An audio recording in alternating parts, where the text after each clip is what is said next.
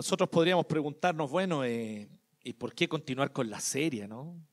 Deberíamos interrumpir la serie y hablar sobre lo que está pasando en el país. Estamos estudiando primero de Pedro y deberíamos interrumpirlo. Eh, son malas costumbres de los calvinistas. Dice que cuando Calvino fue expulsado de la ciudad de Ginebra el año 1538. Él estaba predicando, por decir algo, 1 Corintios 15 o 1 Corintios lo que sea. Y ahí entonces él se fue. A los tres años la ciudad le suplicó que por favor volviera. Y él volvió en 1541 y cuando volvió, lo primero que hizo fue continuar el sermón que había dejado hacía tres años. True story. Bueno, hermanos, eh, por muchos motivos, pero uno de ellos es porque hay que entender que nosotros no seguimos la agenda de lo que está ocurriendo en el país. Ustedes dirán, pero qué insensibilidad hacia el pueblo. No, no hay sensibilidad hacia el pueblo. Nosotros entendemos que es mentira que Vox Populi Vox Dei. Eso no es cierto. El, el pueblo puede pedir muchas cosas, y ser pecaminosas. Porque son pecadores, todos somos, todos lo somos. Y la voluntad del pueblo no es voluntad de Dios. La voluntad de Dios se la reveló en su palabra. Y nosotros queremos ser guiados por ella. Por otro, en otro sentido también, lo que más nosotros necesitamos y lo que más nuestro país necesita es estabilidad. No estabilidad en el sentido de mantener el mismo sistema político económico, eso lo dejo para sus discusiones y debates familiares. Pero ciertamente que lo que está, se está buscando, incluso aquellos que más están a favor de cualquier tipo de revolución popular, que sé que varios de ustedes aquí es el caso y me parece bien, no me parece condenable en absoluto eso, pero lo que se, se busca es que esto sea un medio para un fin que es un país con justicia y paz. Entonces nosotros necesitamos más que nunca la dirección de la palabra. Y por otro lado, porque estamos convencidos que el Señor soberanamente, la serie de predicaciones fue decidida en enero. Y justo hoy, primera de Pedro 2, 1 al 10, que tiene todo que ver. Y con esto yo quisiera empezar. ¿Qué iglesia Chile necesita hoy? ¿Cuál es la iglesia cristiana que hoy Chile necesita? Y primera de Pedro, capítulo 2, del verso 1 al 10, nos presenta cuál es la iglesia que Chile necesita. Yo sé, y también he sido parte hasta cierto punto, de que hay mucha crítica hacia la iglesia. Hay mucha crítica, por varios motivos. Algunos relativamente válidos, creo yo que sí. Otros, más bien, son críticas injustas y motivadas por motivaciones idólatras. Porque el punto es el siguiente. La iglesia que Chile necesita hoy, y esto es lo que yo quiero que nosotros podamos comprender, es la iglesia que somos. Aunque ustedes no lo crean. Es de esta iglesia. Es de cada iglesia que como nosotros hoy aquí en este momento se está reuniendo a rendir culto al Señor, centrados en Cristo, alabándole y adorándole por su salvación, reconociendo y proclamando su evangelio. Esa es la iglesia que Chile necesita. Y seamos honestos, esa iglesia, por la gracia de Dios, está establecida en nuestro territorio. Esta es la iglesia que, que, esta, perdón, es la iglesia, bien digo, que Chile necesita. Muchas de las críticas tienen que ver con, por ejemplo, ¿dónde están? ¿Por qué no hablan las personas? ¿Por qué los pastores que siempre aparecen en la tele ahora no aparecen? Idolatría del poder comunicacional, hermanos. Solo quien idolatra el poder comunicacional, muy propio de ciertas Hay algunas, algunas carreras que tienen más tendencia para eso, ¿no? No sé por qué te miré a ti, pero tú me entiendes. La idea de que el que habla primero está hablando y hay que decir cómo no, no se dice nada. Pero en el fondo es la idea de que el poder comunicacional es lo que la lleva. Cristo nos enseñó un camino que no es desde el poder, nos enseñó un camino que es del servicio. Y lo que nosotros vemos es que Pedro aquí nos está hablando de cuál es la naturaleza de la iglesia. Al margen de las críticas, muchas de ellas válidas, hermanos, reconozcamos una cosa, Cristo ha sido proclamado aquí en este país. Cristo ha sido proclamado. Cristo ha sido eh, declarado como Señor. ¿Qué nos cuesta reconocerlo? Si todos estamos enojados con las cosas malas o insuficientes o equivocadas que ha hecho la iglesia, yo sé que sí. Pero entendamos que aquí no se trata de la iglesia, se trata de Dios. Y Dios igual no ha estado sin testimonio de sí en este país. Y el Señor nos dice que formamos parte de un pueblo que tiene un propósito, una misión en la historia. Y a eso somos invitados hoy, a mirar cuál es nuestro propósito en la historia. El pueblo adquirido por Dios. Pueblo adquirido por Dios. De verdad, de verdad me esmeré para que no fueran tres cosas. Pero terminaron siendo tres. No sé por qué, es mágico. Yo veía cuatro, pero me di cuenta que la tercera, perdón, la, segunda y la tercera estaban en realidad bajo una misma idea. Y el pueblo adquirido por Dios tiene algunas características y son justo las características que se necesita hoy que la iglesia comprenda, que la iglesia asuma, que la iglesia reconozca, que tomemos conciencia de qué somos. Porque yo sé que estamos llenos de crítica a todo lo que no hemos sido, a todo lo que no hemos hecho. Pero les tengo una noticia. Aquí, mírense entre ustedes.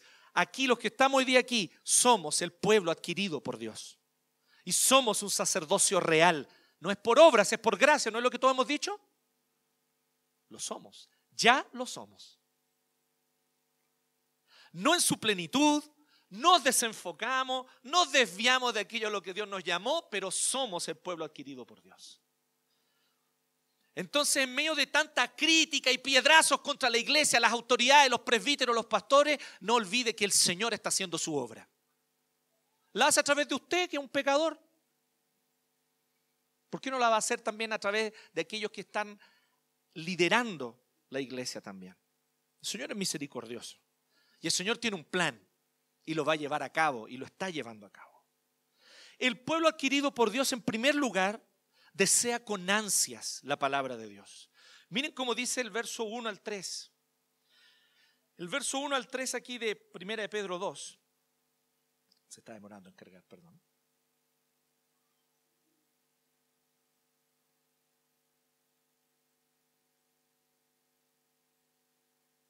Por lo tanto, abandonando toda maldad y todo engaño, hipocresía, envidias y toda calumnia, deseen con ansias, y marca ahí si tú estás con tu Biblia, deseen con ansias la leche pura de la palabra. Como niños, ¿qué tipo de niños? Recién nacidos.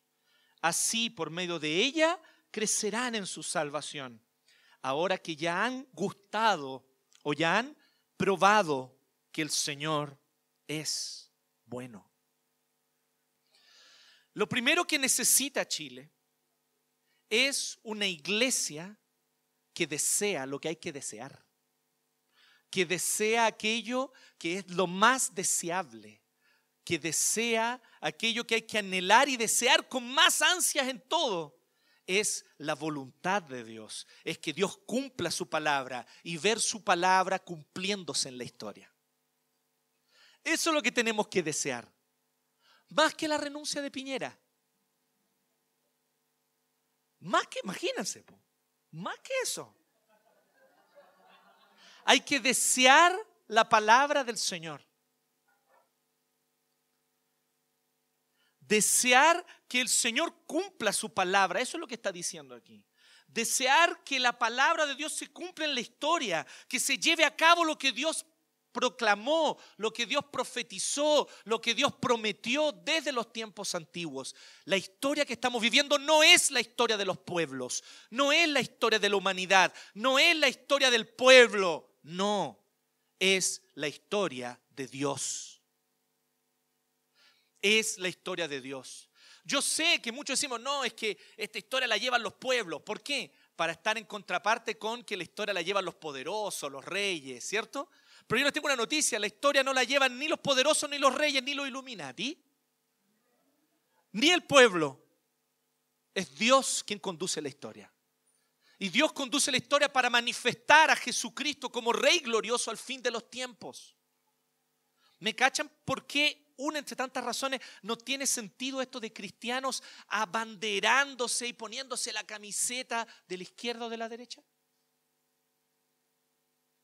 ¿Me entienden por qué no tiene sentido? Puedes tener tus opiniones, siempre y cuando tú las entiendas como opiniones relativas, secundarias, y estés dispuesto a ser convencido si alguien te presenta buenos argumentos. Pero no es así como nos involucramos en las discusiones políticas, ¿no es cierto? Nos involucramos con esto, nos involucramos con nuestras vísceras. Y eso es señal de idolatría no deseamos que Dios cumpla su palabra en la historia sobre todas las cosas. Deseamos con ansias que nuestra ideología se muestre verdadera en la historia. Y eso es idolatría. Eso es idolatría. ¿No les parece maravilloso lo que dice Pedro? Rompe los esquemas racionalistas con lo que los protestantes y los reformados específicamente estamos acostumbrados. Porque estamos acostumbrados a eso. La palabra ¿Qué es lo que uno hace con la palabra? La palabra uno la aprende. La palabra uno, ¿qué es lo que hace con la palabra? La comprende. Entonces, ¿qué es lo que necesito? Alguien que me enseñe en el sentido clásico, ¿cierto? De una sala de aula, donde alguien me transmite la palabra, yo la comprendo racionalmente y con esa comprensión racional, entonces yo digo, oh, ahora entiendo lo que es bueno y lo distingo de lo malo viviré conforme a eso. Y es muy interesante porque esta idea de que todo lo que yo necesito es que me expliquen la palabra, si me lo hubiesen explicado yo no habría hecho lo que hice, es una idea pelagiana, es una herejía. La idea de que la voluntad del ser humano es tan libre que basta con que te expliquen lo que es bueno y lo que es malo y tú vas a hacer lo bueno. ¿Es así? Claro que no. La Biblia es clara con decir que no somos esclavos del pecado. Porque nuestro problema no solamente está a un nivel racional de comprender las verdades, nuestro problema está en el corazón de lo que deseamos y amamos. Cuando la palabra de Dios te da una instrucción y te dice claramente que algo es pecaminoso, que atentar contra la vida del prójimo, que hurtar es pecado, aunque sea evadiendo en el metro, es pecado porque es hurto. Pero tú justificas eso. Es tu corazón el que está en rebeldía contra la palabra de Dios. Hay un problema de idolatría. Tu Dios ideológico pesa más para ti que el Dios verdadero de la Escritura. Así que la evasión se valida. El robo, el saqueo y el pillaje se validan. ¿Me siguen lo que quiero decir o no? Cuando tú estás idolatrando tus ideologías políticas, cuando tú idolatras tus ideologías de cómo las cosas funcionan, entonces tú dices, no, está bien, así es el mercado, no hay que tener compasión con el prójimo, que cada uno busque su propio beneficio personal, la mano invisible arreglará todo. Cuando tú piensas eso y justificas algo que los diez mandamientos condenan, no codiciarás. Y tú justificas la codicia porque un supuesto sistema económico de libre mercado arregla con una mano invisible por detrás, tú estás idolatrando. Y no tienes problema con justificar aquello que según la escritura es abiertamente pecaminoso. Porque la ambición de los poderosos, humillando y aplastando y oprimiendo a los más pobres, es pecado. Moisés lo dice en su palabra Amós lo dice, Miqueas lo dice, Isaías incansablemente lo repite. Jonás se fue a Nínive a decirle eso a los ninivitas. Que el pequeño grupo del 1% de los ninivitas estaba oprimiendo al otro 99. Y por eso toda Nínive era una ciudad violenta, de cultura de violencia. La violencia de Nínive, una de las causas era la violencia interna que ellos tenían, los hacía ser violentos con los demás. ¿No les parece parecido a lo que está ocurriendo esta última semana aquí en Chile? Entonces, ¿cuáles son los problemas? ¿Es un problema racional? ¿Es un problema de comprensión racional? No, hermano, un problema del corazón, de lo que deseamos. Deseamos demasiado y amamos demasiado lo que no deberíamos amar tanto. Está bien que tengas tu opinión, está bien que tengas una opinión bien informada. Está bien que leas a expertos. Ahora es curioso porque cada uno lee los expertos que le confirman lo que ella piensa. ¿Para qué venimos con cuentos? Eso es verdad. Entonces así es súper fácil. Porque todo me confirma lo que yo ya pienso. Pero el problema no es un problema de comprensión racional. Mira, no importa cuánto yo te entregue libros para que tú comprendas que en realidad el neoliberalismo es una ideología. No es ciencia, es ideología. Y todavía no se ha logrado entender eso, no sé por qué. es claramente ideológico. Pero no importa cuántos libros yo te pase, tú no vas a querer convencerte mientras tu corazón siga amando a ese Dios. Es un problema de amores. ¿Se dan cuenta que Pedro va a la raíz del problema? La primera característica, lo primero que tenemos que comprender, la primera conciencia que tenemos que tomar ahora, en esta hora, nosotros aquí, iglesia de Cristo, es que somos lo que deseamos, somos lo que amamos. Hay que vencer el paradigma ilustrado de la ilustración francesa de que somos lo que pensamos. Mentira, no somos lo que pensamos. Somos lo que amamos, nuestros amores nos definen. Y es por eso que Pedro va a la raíz y dice, deseen con ansias, como un bebé recién nacido. ¿Cuántos libros yo le puedo pasar a un bebé recién nacido para que comprenda las teorías del mercado y del Estado? ¿Cacha lo que está diciendo Pedro, no? El problema no es racional. El problema no es de conceptos. El problema es de amores. Y tal vez, solo tal vez, tal vez algo de lo que yo he dicho te dio rabia porque te toqué un Dios, porque te toqué un ídolo. Tal vez la reacción visceral de que te cargó esa frasecita que dije contra tu ídolo está revelando allí cuánto amas ese ídolo más que a Dios. Tal vez. Así que Pedro nos dice, vamos a la raíz del asunto. Primero que todo, seamos un pueblo que desea. Está bien desear, desear la palabra de Dios. Ahora, ¿qué es lo que nosotros pensamos? Ah, desear la palabra de Dios es desear sentarse en la escuela dominical para que me enseñen. De nuevo, paradigma racionalista. No, desear la palabra de Dios es desear que la palabra que Dios proclamó y reveló y escribió en la historia, esa palabra se cumpla en la historia. El significado es más heavy. El significado es Dios habló a través de los profetas, Dios prometió a través de Isaías, Dios prometió a través de Jeremías, Dios prometió a través de los apóstoles, cielo nuevo y nueva tierra. ¿Deseas tú eso? ¿Deseas con ansias? Pedro no está usando las palabras de manera casual. ¿Deseas con ansias el reino? Que la palabra de Dios se encarne en la historia, se haga real en la historia, que podamos ver cómo se cumple, que podamos ver cómo los ídolos caen. Yo era muy chico para hacer eso, pero si yo hubiese tenido la edad que tengo ahora y la conciencia que tengo ahora, yo habría celebrado, pero en la caída del muro de Berlín. Así, pero Pero eso no significa que lo que vino después instauró el reino. el reino de Dios. Ustedes saben que no. Se consiguió algo más de libertad, se consiguió, se consiguieron muchas cosas. Y de repente caen imperios. Y tenemos que tener algo de perspectiva. Si nosotros como cristianos y la iglesia de Cristo ha estado aquí por dos mil años. Vimos arder Roma. ¿Me entienden o no? Esta cuestión no es nueva. No se sobreentusiasme.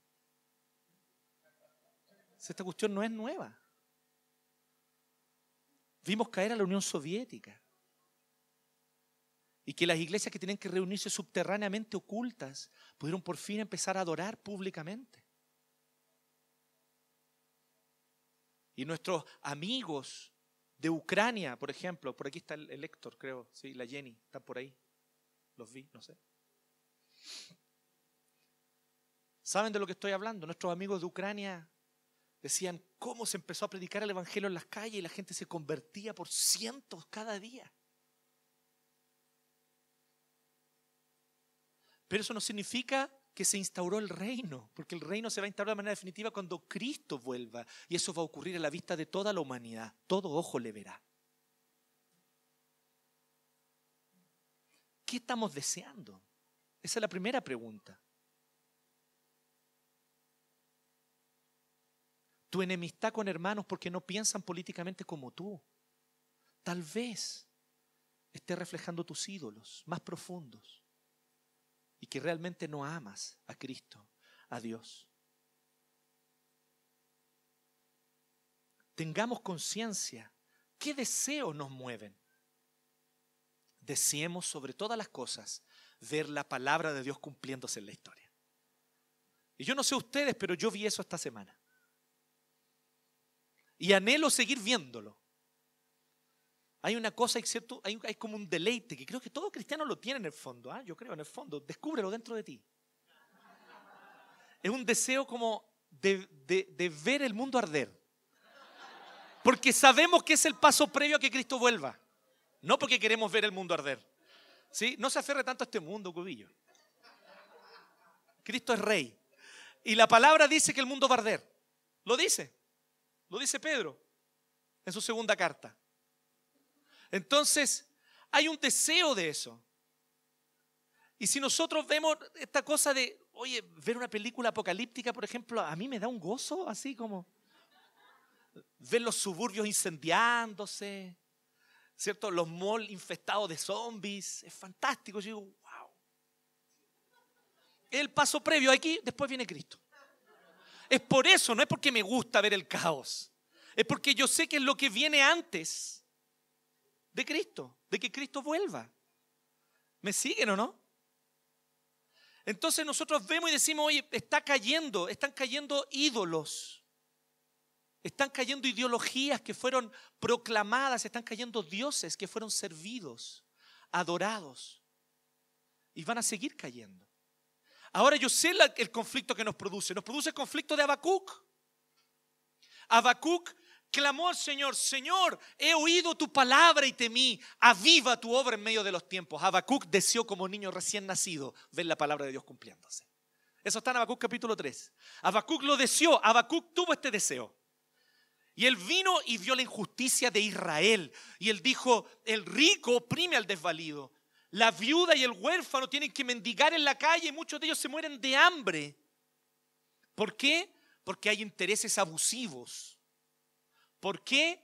Porque los jueces están comprados y solo benefician a los más ricos. Hermano, esto es siglo octavo antes de Cristo. Pero es como leer el diario de hoy. Y Habacuc estaba viendo todo eso y él clama y dice, Señor, deseo que tu palabra se cumpla en la historia, deseo que tus promesas se cumplan, deseo ver que tus profecías se cumplen. Y él clamó y se quedó allí y dijo, y me voy a quedar aquí hasta ver que tú cumples tu palabra y traes por fin justicia a Israel. Y Dios le habló a Habacuc. Y ahí Habacuc se anduvo medio arrepintiendo de lo que pidió. Porque él dice, oí la voz de Jehová y me temblaron los labios, mis huesos se pudrieron dentro de mí solo por oír la voz del santo. Porque yo soy pecador, aferrado a ídolos de pecado. Pero el Señor santo me habló y temblé dentro mío. Y el Señor me dijo, he aquí yo haré una obra extraña y traeré justicia a Israel. ¿Y sabes cómo trajo justicia Dios a Israel? usó a los asirios, al pueblo más impío, más idólatra y más violento.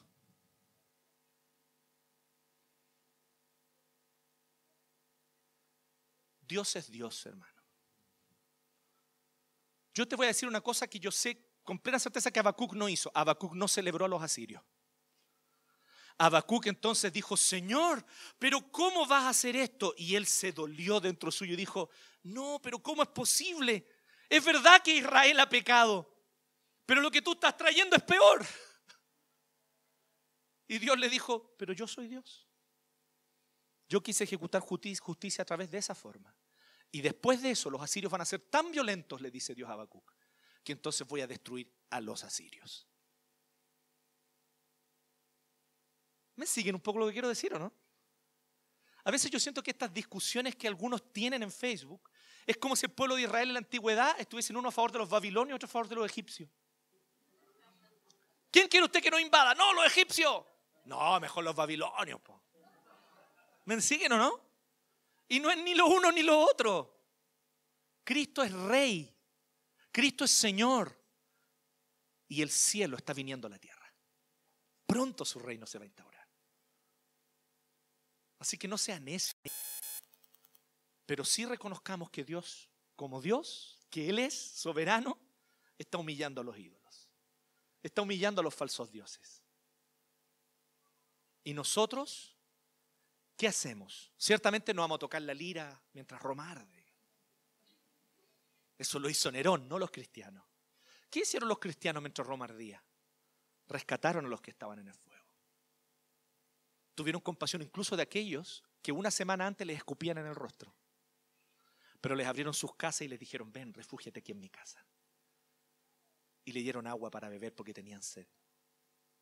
Y le dieron comida. Pero ¿cómo a su enemigo? ¿Qué tipo de gente sumisa y sin conciencia social? ¿Qué tipo de gente sumisa y sin conciencia de clase es esa? Son los cristianos. Póngale el nombre que usted quiera, pero eso es ética cristiana. Le das agua a tu enemigo cuando tienes sed. Le das comida cuando tienes hambre. Entonces el cristianismo no estaba pasivo. El cristianismo estaba generando una nueva sociedad alternativa. Mientras Roma caía y los poderes se peleaban entre sí. Y entonces de repente nadie se dio cuenta y Europa era cristiana. No perfecta, no estoy diciendo eso. Con muchos pecados, errores, problemas, pero de repente Europa era cristiana. Y todos decían, pero ¿cómo pasó esto? Porque ellos vivían para servir, para amar. Esa es la iglesia que Chile necesita hoy. Que vive por y para Cristo, que es lo segundo. Vean que del 4 al 8 él expone esto. Él dice, Cristo es la piedra viva, rechazada por los seres humanos, pero escogida y preciosa ante Dios. Al acercarse a Él, piensen como piedras, también ustedes como piedras vivas con las cuales se está edificando una casa espiritual, o también ustedes son como piedras vivas con las cuales se está edificando una casa espiritual. Pedro está diciendo que comunitariamente, que como pueblo somos el nuevo templo. Y es maravilloso esto. Porque el templo era un lugar de reconciliación, ¿sabían ustedes? En el templo los sacerdotes mediaban la reconciliación. En el templo los sacerdotes juzgaban con justicia. E incluso podían tener compasión. Recuerden que la ley de Moisés establecía ciertas cosas. Por ejemplo, ciudades refugio. Si es que alguien había cometido un crimen en una ciudad pero ese crimen que había cometido había sido por causa de circunstancias adversas. Supongamos, estaba peleando contra alguien, en esa pelea mató a una mujer que estaba mirando sin querer. Entonces esa persona podía ir a una ciudad refugio y ahí tenía que presentarse ante el sacerdote. Es muy heavy esto de ser sacerdocio, ¿me entienden? Somos llamados a ser pacificadores. Es muy tremendo esto. Hubo momentos en la historia de la iglesia, esto en los primeros siglos, por ejemplo, donde revueltas y donde invasiones de pueblos extranjeros llegaron a ciertas ciudades y fueron entonces a quitar al rey para matarlo. Y el rey de esa ciudad, ¿sabe lo que hizo? Corrió hasta la iglesia. Y allí en la iglesia se aferraba al altar y pidió misericordia. Y los pastores de esa iglesia impidieron que el pueblo los matara se derrocó el gobierno, pero impidieron que el pueblo los matara. es muy interesante ver que somos pacificadores en la historia. Es el rol que nosotros cumplimos, sirviendo, amando, porque se establece un nuevo orden. Pero ¿cómo ocurre eso? Eso ocurre con una iglesia que sirve, pero que está centrada en Cristo. Y esta es la segunda característica del pueblo adquirido por Dios. No solamente es un pueblo que desea con ansias ver la palabra de Dios cumpliéndose, sino que también es un pueblo que vive por y para Cristo. Y esto significa otra cosa. Miren, dice que se está, somos como piedras vivas, que mientras nos juntamos más a Cristo, piensa en un edificio hecho de piedras, hay una piedra angular y las otras piedras tienen que ir montándose a partir de esa piedra angular. Y ellos se van montando y en esa presión donde están juntas unas con otras, por estar cerca de la piedra angular, el edificio va tomando forma. Y eso es lo que está diciendo Pedro. Pedro está usando aquí una figura de la albañilería. Y él está diciendo, de este modo ustedes llegan a ser un sacerdocio santo para ofrecer sacrificios espirituales que Dios acepta por medio de Jesucristo. Lo que la iglesia que Chile necesita hoy es un pueblo que vive por y para Cristo. ¿Y eso qué significa? Miren el lenguaje que usa aquí Pedro todo el rato. Usa lenguaje religioso, cúltico. Habla de sacerdotes, habla de sacrificio, habla de piedras en un templo. ¿Qué es lo que está hablando? Que toda la vida es espiritual. Que trabajar es espiritual. Que tener una opinión política es un acto de adoración. Así que, ¿cómo está tu acto de adoración? ¿Cómo está tu acto de adoración cuando manifiestas tu opinión política? Que tener un debate sobre política es una forma de adorar a Dios. ¿Cómo está tu adoración allí? ¿Es Cristo el centro? ¿Lo haces por y para Cristo? ¿Trabajas por y para Cristo? ¿Vives tu vida familiar por y para Cristo? Lo que está diciendo Pedro aquí es que este pueblo adquirido por Dios entiende, por así decirlo, voy a usar un lenguaje un poco más moderno tal vez, que toda la vida es religiosa. Que la religión no es un área de la vida. Un área importante, sin duda, pero es un área. ¿Pero qué soy yo? No, yo, yo tengo una profesión, soy tal persona, hago tal oficio, me dedico a esto, hago esto otro. Eso es lo que yo soy. Y entre medio tengo una fe. Y mi fe es un conjunto de creencias personales individuales que yo las vivo con mi familia. No se las impongo a nadie. Pero esa idea es anticristiana. Porque el cristianismo no se vive así. El cristianismo es total. Es más, el cristianismo es totalitario. Jesucristo te dice que o toda tu vida gira en torno a Él, o entonces no estás viviendo para Él en absoluto. Si para ti Jesucristo es algo religioso, con lo cual tú te conectas espiritualmente a través de una experiencia mística, a través de un éxtasis y escuchando ciertas instrucciones un día domingo, para el resto de la semana, los otros seis días, vivir tu propia vida para otros dioses, para otros ídolos, entonces no eres cristiano en absoluto.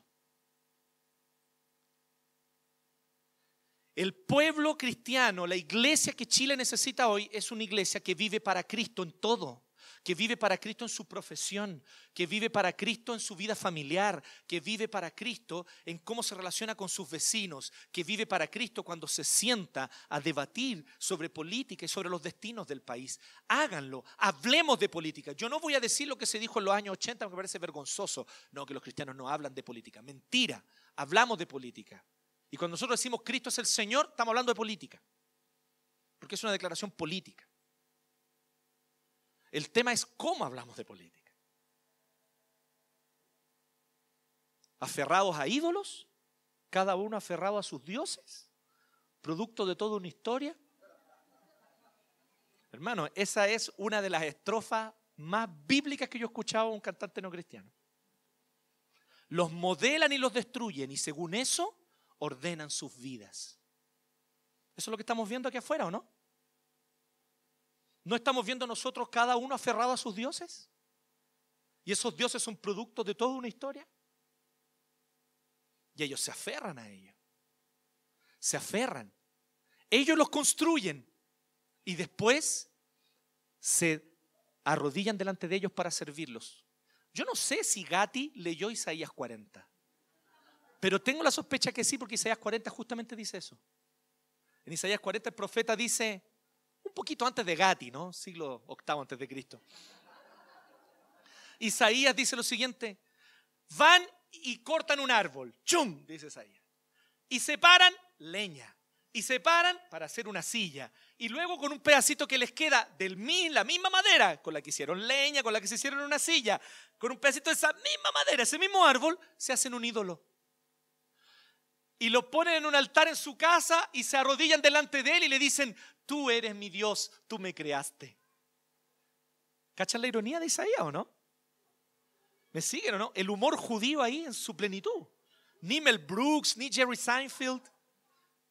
Aquí nosotros vemos riéndose burlescamente de los falsos dioses que construye los, los seres humanos, que construye nuestra sociedad. Entonces, hermanos, vivir por y para Cristo significa esto. Tú eres sacerdote y somos sacerdocio todo el tiempo. Una de las cosas maravillosas, yo sé, todos nosotros lamentamos, yo también, de hecho, que no tengamos un lugar propio. Pero una de las cosas maravillosas que me gusta de esta comunidad es que tenemos que entender una cosa, por lo menos no tener lugar propio nos ha ayudado para entender algo, que iglesia es comunidad, no un lugar. ¿Se acuerda cuando uno era chico y decía así, voy a la iglesia? ¿Sí? ¿Se acuerdan o no? Oh, se me quedó la chaqueta. ¿Dónde se te quedó? En la iglesia se me quedó la chaqueta. Ahora nosotros no podemos decir eso. ¿Y dónde se te quedó la, chaqueta? Ah, no, allá en el castillo.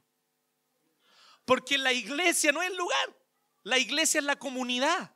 Ahora piensen esto, aquí somos iglesia, pero cuando salimos de lunes a sábado seguimos siendo la iglesia, pero esparcida por la ciudad. ¿Estás sirviendo a Dios, adorándole y viviendo una vida centrada en Cristo en la ciudad? ¿Es Cristo el centro de tu trabajo? ¿Es Cristo el centro de tu oficio? ¿Es Cristo el centro de tu profesión?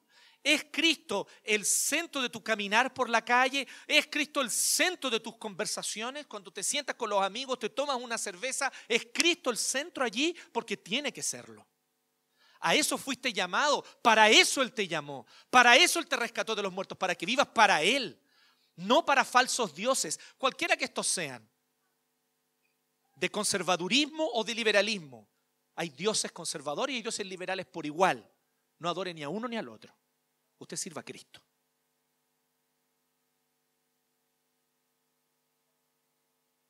Cristo es el centro. Y es tan heavy lo que dice Pedro que él dice y hace una referencia justamente a Isaías. Así dice la escritura. Miren que pongo en sí una piedra principal, escogida y preciosa. Y el que confíe en ella no será jamás defraudado. Vale la pena construir tu vida sobre esta piedra sobre esta roca. Cristo es la roca.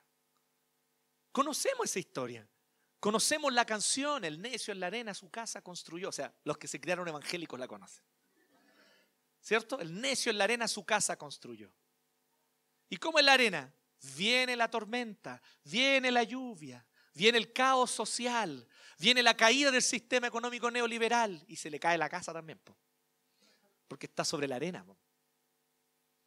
Pero si tu vida está sobre la roca, venga lo que venga, hermano, se caiga el muro de Berlín o se caiga Wall Street, usted se mantiene ahí firme porque Cristo es tu roca. Entonces, el que confíe en ella jamás será defraudado. Para ustedes los creyentes, esta piedra es preciosa, pero para los incrédulos, y aquí es inquietante lo que él dice, la piedra que desecharon los constructores ha, ha llegado a ser la piedra angular y también una piedra de tropiezo y una roca que hace caer. ¿Y por qué tropiezan? Tropiezan al desobedecer la palabra, o sea, al no atender a la voz de Cristo que los llama, al no correr a Cristo en arrepentimiento. En ese sentido se refiere a la obediencia a la palabra. No se refiere a obediencia como actos de obediencia ante mandamientos. Se refiere a seguir o no seguir a Cristo. Deciden no seguir a Cristo, para lo cual estaban destinados. Y ahí los calvinistas se les paran los pelos y dicen, uh, alaba. Pero es así.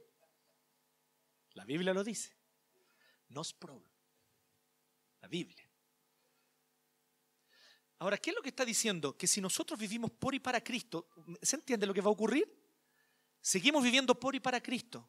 El mundo sigue avanzando su agenda. Nosotros tenemos la nuestra, es la agenda del reino. Vivimos por y para Cristo. Mi oficio, por y para Cristo. Mi, tra- mi trabajo, por y para Cristo. Mis estudios, por y para Cristo. Mi familia, por y para Cristo. Todo lo hago por Cristo y para Cristo. ¿Y qué comienza a ocurrir?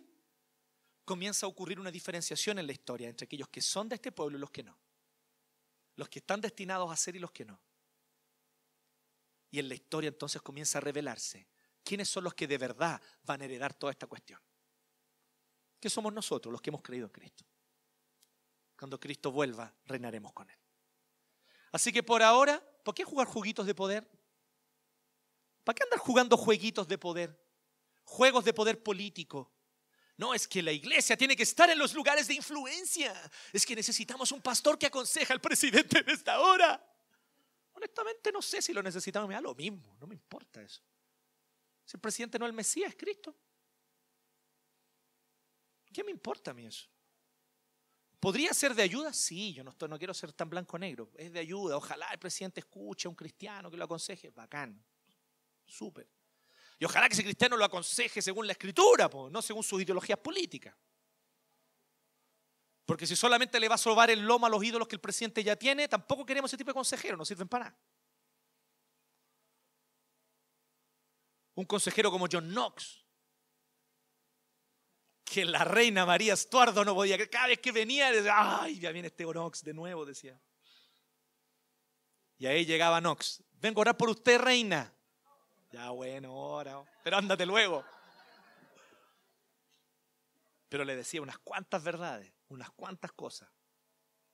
Y la reina terminó diciendo, le tengo más miedo a que me digan que todos los ejércitos de Inglaterra vienen contra mí, a que me digan que John Knox está orando. ¿Qué dije? Le tengo más miedo, exacto, al revés. Más miedo, menos miedo era. Pero ustedes me entienden. Le tenía más miedo a Knox que al ejército de Inglaterra. A la oración de Knox, exacto. Así que esto empieza a ocurrir en la historia. Y esta es la iglesia que Chile necesita hoy. Entonces, ¿cuál es el problema? Cuando criticamos a la iglesia, yo encuentro que sí es válida esta crítica. Hemos sido súper cristianos el domingo y hemos sido idólatras de lunes a sábado. No somos sal en la carne. Somos carne igual que la el resto de la carne, pudriéndonos con el resto de la carne. Para ser sal hay que, hay que tener una composición química distinta a la carne. ¿Y sabe qué es lo que necesita Chile ahora? La sal fuera del salero. No la sal encerrada en templos. La sal fuera del salero. Y no la sal jugando jueguitos de poder. Como decía, jueguitos de poder económico también, porque algunos dicen eso, no, es que lo que necesitamos es cristianos que prosperen y que sean ricos y que sean millonarios, porque si así, entonces ellos van a poder influenciar y, hemos tenido cristianos millonarios y su influencia nacional muy buena. No, pero digamos, hablemos las cosas aquí en familia. ¿O no? Ha sido vergonzoso su actuar. Entonces tampoco la esperanza está ahí. Entonces, dicen algunos, juguemos los jueguitos de poder comunicacional. Organicemos algo, hagamos una declaración, escribamos una carta, publicamos, llamemos a la radio, que nos venga a entrevistar y aparezcamos ahí y digamos, nosotros como cristianos pensamos que a nadie le importa. Lo que la periodista está mientras lo está esc- escuchando ahí dice, otra división mancho lo evangélico de estar pensando ahí. ¿Me entienden o no? Es un testimonio vergonzoso. Y los otros dicen, no, es que nosotros creemos que los líderes cristianos no han sido suficientemente. Y la periodista que no entiende nada, no es cristiana, ¿qué es lo que está pensando? Esto evangélico puro se pelean. No, los jueguitos comunicacionales tampoco es nuestro juego. Nosotros estamos fuera de este juego, ¿me entienden? El Monopoly avanza y nosotros estamos mirando cómo todos se agarran en el Monopoly. ¿Se acuerdan cuando uno jugaba Monopoly y terminaban todos peleándose? Están jugando Monopoly, se están peleando todo y la iglesia está ahí diciendo, nos da un poquito de risa, no lo vamos a negar, pero no es risa cruel, ¿eh? creo, espero. Pero es como, ¿qué está pasando ahí? Si esto es un juego, esto es un juego. Tener plata, tener dinero, tener recursos, tener poder, tener poder económico, son juegos. ¿Hasta cuándo van a durar? Pero lo de verdad es que Cristo viene. Y Él va a establecer un reino eterno, nuevos cielos, nueva tierra, y eso no es juego. Así que nosotros vamos proclamando eso y les vamos diciendo arrepiéntete y ven al reino, arrepiéntete y sé parte de este reino, porque si no quedas fuera del reino y entonces estas promesas no son para ti. Entonces fíjense que Pedro está lejos de decir que el mensaje cristiano es un mensaje de paz y unidad para todos. No está diciendo eso. No es un mensaje zen. No es un mensaje hippie. Aquí no es, sí, sí, Dios los ama a todos. No. Ama a sus escogidos. Por ellos Cristo murió. Y el que no está destinado a eso no es parte de esto. Y la historia lo va a revelar. Nosotros no. Nosotros no. A nosotros no nos corresponde eso. Proclamamos a todos, mostramos amor a todos, servimos a todos, damos de beber y de comer a todos. Pero el Señor va revelando en la historia quiénes son de Él y quiénes no. Y nosotros tenemos que seguir avanzando. Vivir por y para Cristo es eso. Entiende que toda tu vida es la vida de un sacerdote. Tú ya eres sacerdote. ¿Cómo está tu sacerdocio en tu lugar de trabajo? ¿Cómo está tu clamor por tus compañeros de trabajo? Por aquellos que están bajo ti. Por aquellos que están bajo tu responsabilidad. ¿Cómo está tu clamor por ellos? ¿Estás orando por ellos? Tú eres sacerdote allí en esa empresa, en ese lugar donde estás trabajando, en ese ministerio público donde sirves. Tú eres sacerdote allí en tu lugar de estudios. Por eso que finalmente, y lo último del 9 al 10, es que el pueblo adquirido por Dios es consciente de su misión en la historia. Es consciente de su misión en la historia. Y esto sí hay que entenderlo claramente. Pero ustedes son linaje escogido. Real sacerdocio. Esto no significa, porque nosotros pensamos real sacerdocio, sacerdocio de verdad, piensa la gente, ¿no? Así como de real sacerdocio, no. Real sacerdocio significa que somos reyes, somos descendientes de reyes, somos parentescos de reyes, estamos destinados a reinar. Y somos sacerdotes. Heavy eso. Para un judío como Pedro significa que aunque no fueran descendientes de David, son de la casa real. ¿Me siguen? Real sacerdocio, una nación separada, nación santa, pueblo que pertenece a Dios. ¿Para qué? Para que proclamen las obras maravillosas de aquel que los llamó de las tinieblas a su luz admirable. Y me encanta cómo dice, para proclamar las obras maravillosas. Proclamamos a Cristo, proclamamos la cruz, proclamamos que Él resucitó al tercer día. Ese es el centro de nuestra proclamación. Pero también proclamamos que Él está sentado a la derecha de Dios Padre y ya reina. Por lo tanto, todo lo que ocurrió en Chile esta última semana estaba en su plan. Hay cosas que nos cuestan entender. La partida de Mati es una de ellas. Pero estaba en el plan de Dios. Era tiempo de que Mati se fuera a casa. El Señor así lo quiso. Con esto yo no estoy diciendo seamos pasivos y no busquemos justicia, no estoy diciendo eso. Jamás lo diría, porque la Biblia nunca dice eso. Entender que Dios es soberano no niega que uno asuma el rol de lo que tiene que asumir. Pero esto estaba en el plan de Dios. Desbaratar los reinos, desbaratar los gobiernos, desbaratar los sistemas político-económicos para manifestar al único rey que reina con justicia. Nosotros estamos llamados a proclamar eso. A decirle a la gente, Cristo es el Señor.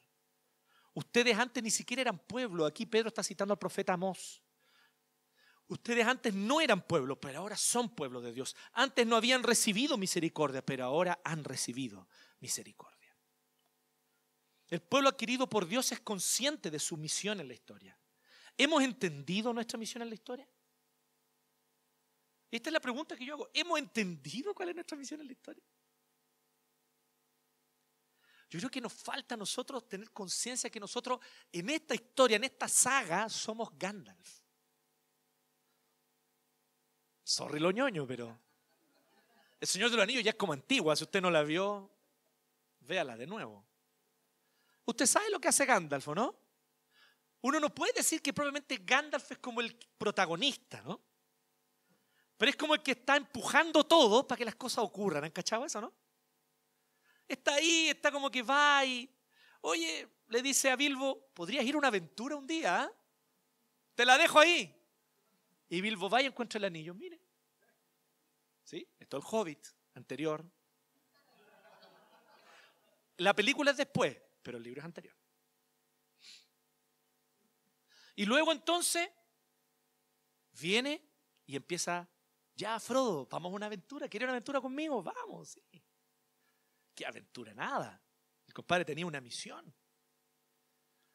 Y ahí está Gandalf, los Mitrandir, para los que entiendan de mitología tolkieniana. Ellos están ahí para ser parte de la historia, presionar un poquito las cosas, pero estar también para contener, para apoyar, para levantar, para empujar un poquito las cosas. Nosotros somos eso. Así que nosotros no somos llamados a ponernos en posiciones de poder. ¿Me siguen o no? Gandalf jamás aceptaría ser rey de nada. Él viene y corona a Aragorn. Usted es el rey, compadre, ¿no? Yo, dele nomás. Yo aquí lo apoyo. Yo aquí lo aconsejo. ¿Me siguen o no? El papel de la iglesia en este mundo caído aún, mientras Cristo no vuelve, es ir presionando la cosa sutilmente. Si quieren, demos otro ejemplo más santo, ¿ya? si no les gusta Tolkien. Esther en la Biblia. ¿Se acuerdan de Esther? Esa es la iglesia. La iglesia está ahí, ayuna, clama, ora, y después va donde el rey y le dice, oye rey, podríamos, te- gustaría invitarte a cenar, ¿por qué no? Empuja las cosas no para que ocurran solas. Para que ocurran solas. Con sutileza. Eso el Señor nos ha llamado. Proclamar las maravillas de lo que Dios está haciendo. Hermanos, Dios está haciendo cosas maravillosas en el mundo. Dios está haciendo cosas maravillosas en todo el mundo. En este momento el Señor está conduciendo todas las cosas para manifestar a Cristo. Él lo viene haciendo ya desde hace dos mil años y sigue haciéndolo. Y, creo yo, y entiendo yo, y espero no estar equivocado, no soy profeta para nada, pero espero yo, y creo yo, y usted también debería, que esto se va a acabar pronto. Cristo ya vuelve. Cristo ya vuelve. Si yo no tengo una fecha o no tengo, por lo menos lo que deberíamos desear. ¿Cierto? Por ahí entre el martes y miércoles. Porque mañana tengo un paseo con la familia. Pero el pero Dios es Dios. Dios es Dios. Pero sería muy interesante que eso, y ver y que todos digan, ¿qué pasó aquí? ¿Me entiendes? De repente Cristo viene y para la cuestión y dice, se acabó, se acabó, se acabó el juego, guarden las piezas, se acabó el Monopoly. Usted me conoció, me amó, me sirvió. No, entonces este reino no es para usted. Usted me amó, me sirvió, me conoció de verdad. Sí, vean, buen siervo y fiel. En lo poco has sido fiel, en lo mucho te pondré. Entra en el gozo de tu Señor. Ahí está, ¿me entienden? Entonces estamos proclamando esto, vamos proclamando lo que Cristo ya hizo, vamos proclamando que hay perdón, vamos proclamando que hay reconciliación, vamos proclamando que como ocurrió ayer en una mesa de, donde estábamos conversando entre cristianos, era muy chistoso porque yo tenía, era, era- era irónico incluso, tenía a mi derecha uno que había sido marxista y a mi izquierda uno que había sido pinochetista. Estaban ahí. Estábamos hablando desde nuestra fe, estábamos hablando desde Cristo, estábamos hablando de cómo, y cada uno de ellos dio testimonio de cómo se arrepentía de sus antiguos ídolos. Porque hoy eran llamados a servir solo a Cristo, a amar solo a Cristo y por amor a Cristo servir al prójimo. Tenemos una misión en la historia, no desde posiciones de poder, vuelvo a decirles, sino desde el servicio. Desde el servicio como Cristo, desde el servicio que va a ser silencioso, desinteresado. Y la gente va a decir, ¿y dónde está la iglesia? ¿Me entienden o no? ¿Y dónde está la iglesia? ¿Por qué no la vemos servir? Porque la iglesia no sirve para que los medios de comunicación la vean. La iglesia no está haciendo su servicio para que los medios de comunicación lo reporteen. La iglesia está sirviendo para glorificar a Dios. La iglesia está sirviendo para que Cristo sea glorificado. Este es el entendimiento que tenemos que tener. Nosotros estamos en una misión solemne. Y todos y cada uno de estos títulos, linaje escogido, realeza, sacerdocio, nación santa, pueblo que pertenece a Dios, eran títulos que pertenecían a Israel en el Antiguo Testamento y ahora son nuestros, son de ustedes, son de esta comunidad que está aquí. ¿Me siguen lo que quiero decir? Yo sé que tenemos muchas críticas, vuelvo a decirlo. Y es, muchas de esas críticas son válidas porque efectivamente hay muchas cosas que no hemos hecho bien. Pero déjenme decirle algo. Somos nación santa. Somos pueblo adquirido. Y tenemos un papel en esta historia que nadie conoce ni reconoce. Lo van a reconocer al final de los tiempos. Pero tenemos un papel en esta historia. Y ya lo hemos desempeñado. El otro día yo vi a alguien decir que nunca se había logrado ningún cambio sin revoluciones. Eso es mentira. Los cambios más importantes de la historia de Occidente fueron sin revoluciones. Fueron con el testimonio de cristianos y con comunidades cristianas sirviendo. Les doy un ejemplo cualquiera así. El fin de la esclavitud antigua. No hubo ninguna revolución de esclavos. La revolución de la antigüedad se terminó porque el pueblo de Dios vivió con otra ética. Mientras más gente se convertía a Cristo, menos gente quería tener esclavos. Hermano, la esclavitud, ni más ni menos, una institución que por siglos caracterizó a todos los imperios, se acabó en dos siglos sin revoluciones. La democracia. Hay una idea de los griegos. Mentira. En las polis griegas solo votaban los que tenían terrenos, territorios. No podían votar aquellos que eran personas comunes y corrientes. Y obviamente no podían votar los esclavos porque no eran personas. La idea de que una persona es un voto no solamente la enseñó el cristianismo a través de la organización de los monasterios, que fueron los primeros donde cada monje era un voto para elegir al abad, sino que luego eso llegó a la iglesia. Y es por eso que nosotros decimos, sin ningún ánimo de orgullo ni de arrogancia, pero la democracia nosotros los presbiterianos la conocemos de antes que, de, que Chile. Tenemos un gobierno democrático desde hace 450 años. La democracia de Chile es jovencita al lado de la nuestra. Entonces nosotros como presbiterianos tenemos que dar ejemplo de diálogo democrático, más que nadie.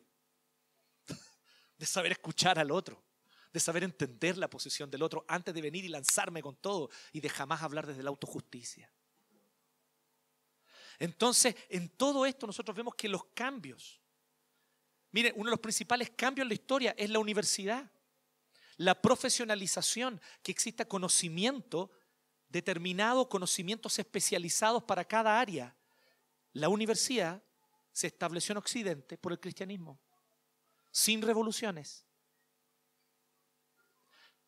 Que la educación fuese para todos, sin tener que pagar por ella, como es en varios países, fue idea, entre otros, de Lutero. Y después de Lutero, de otros cristianos más que defendieron la idea de que la gente tenía que tener por lo menos una educación básica asegurada, porque eso le hacía bien a todos.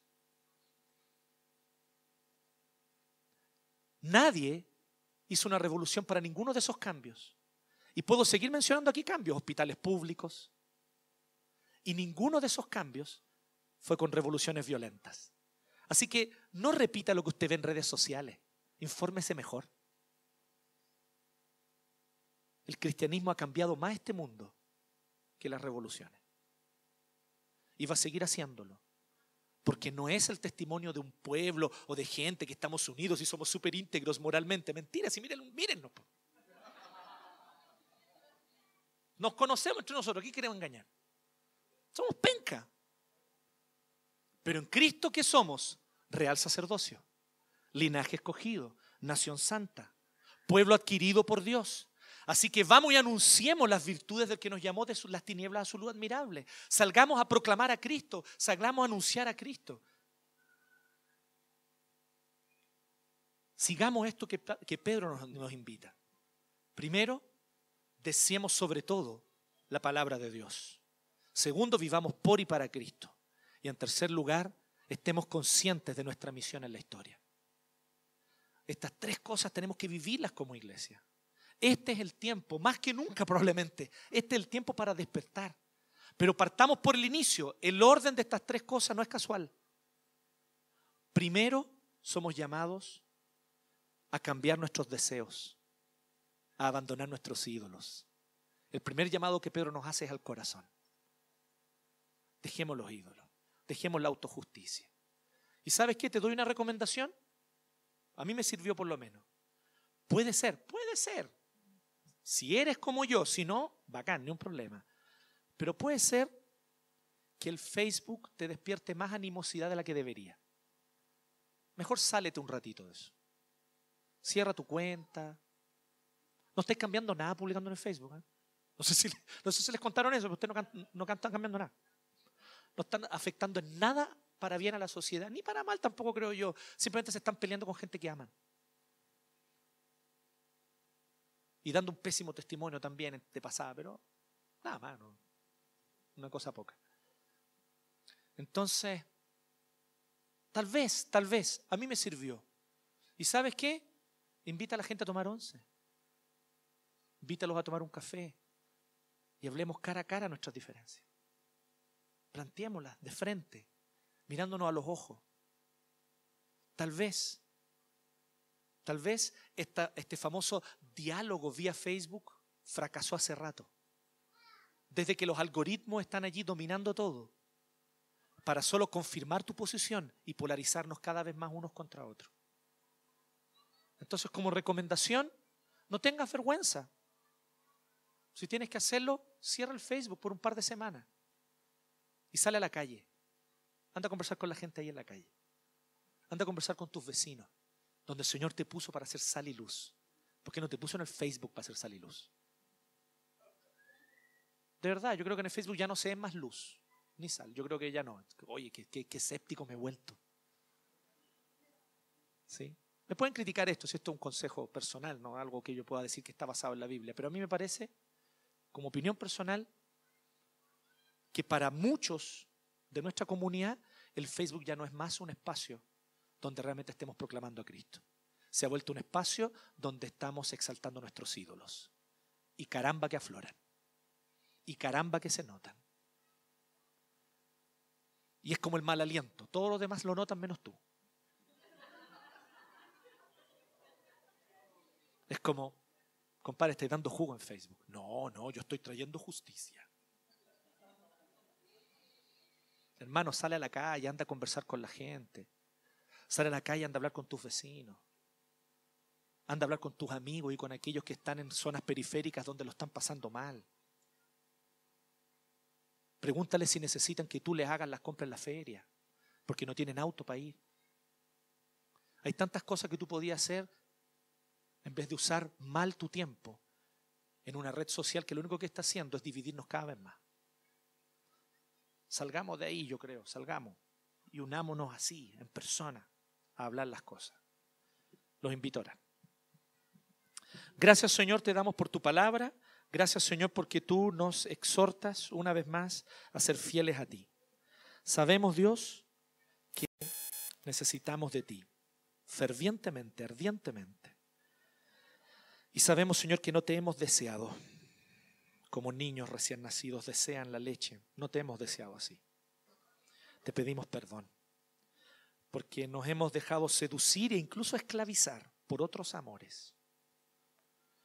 Y no estamos realmente seducidos, fascinados contigo, con ver tu palabra cumpliéndose en la historia. No, queremos ver que nuestra coalición gane. Queremos ver que nuestra opinión prevalezca. Queremos ver que nuestra ideología se, se realiza. Somos idólatras y te pedimos perdón. En esta hora, Señor, te rogamos, oh Dios, que tú nos enseñes a mirar y anhelar que tu palabra se cumpla en la historia. Porque ya se cumplió. Gran parte de ella ya se cumplió. Tu Hijo vino, murió en la cruz, derramó su sangre, resucitó al tercer día, venció a la muerte y envió su Santo Espíritu, por medio del cual nos ha empoderado como iglesia para hacer sal y luz. Así que, Señor, gran parte de tu plan ya se cumplió. Solo falta una colita, solo falta un poquito que todavía no se ha cumplido. Y queremos, oh Dios, estar allí, ser parte de lo que tú estás haciendo, unirnos a tu obra. Señor, en esta hora no oramos para que tú realices nuestros propósitos. En esta hora no estamos orando, Señor, para pedirte que tú cumplas aquello que nosotros queremos que cumplas. En esta hora oramos a ti para rogarte y para decirte, Señor, que queremos abandonar nuestras agendas para unirnos a la tuya. Sean estas agendas políticas, sean agendas personales, sean cualquier tipo de agenda.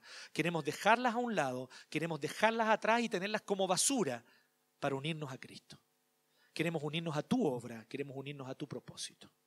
En el nombre de Cristo, Señor, te rogamos esto. Amén.